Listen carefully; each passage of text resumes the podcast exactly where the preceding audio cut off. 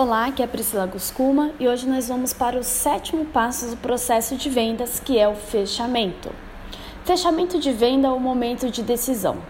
Vendas é uma das profissões mais difíceis que existe e sempre será. O profissional de vendas deve ser uma das pessoas mais valorizadas da empresa, pois só acontece algo a partir de uma venda. Desde o presidente ao faxineiro, todos dependem que aconteça uma venda para continuarem trabalhando.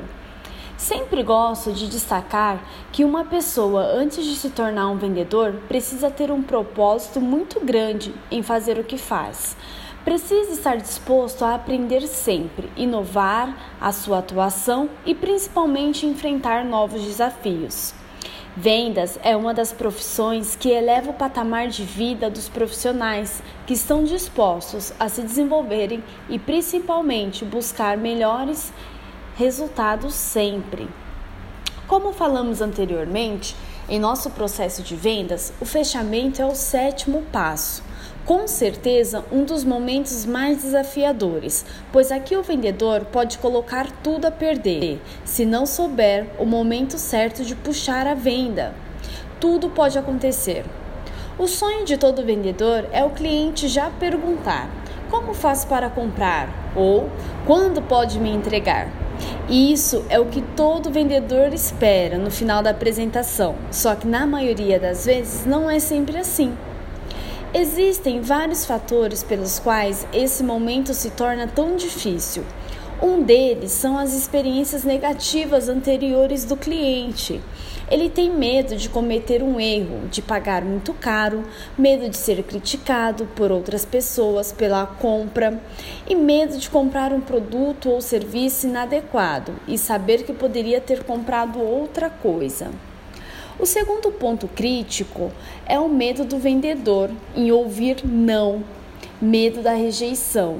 Ele não quer levar tudo a perder, principalmente a conexão que criou com o cliente. Então, evita tomar uma iniciativa firme que define o fechamento do cliente. Muitos dos clientes demoram para tomar decisões, pois o que você está oferecendo para ele exige algo a mais, que pode tirar ele da sua zona de conforto. Por exemplo, se você está oferecendo um novo sistema para a empresa, demandará novos treinamentos e novas habilidades. Um novo serviço exigirá mais dedicação. Muitas vezes o cliente precisa do seu produto ou serviço, porém não está disposto a ter que sair da zona de conforto que permanece para que ele possa implementar essas mudanças necessárias. A grande chave é a observação.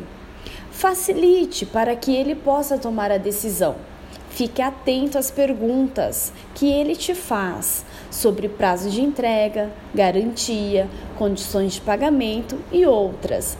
Lembre-se que no fechamento sempre é você, o vendedor, a parte mais interessada, pois até aqui você já investiu tempo e expandiu a visão de necessidade do seu cliente. Ou seja, se ele não comprar de você, ele comprará do seu concorrente.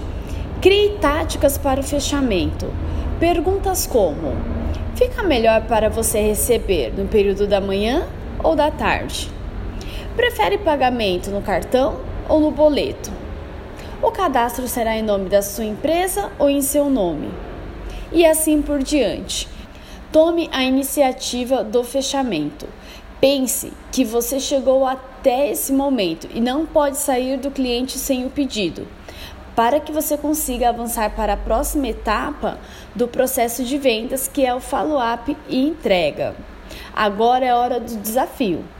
De 0 a 10, qual a nota que você dá à sua atuação, o quanto você está sendo assertivo para chamar o cliente para o fechamento?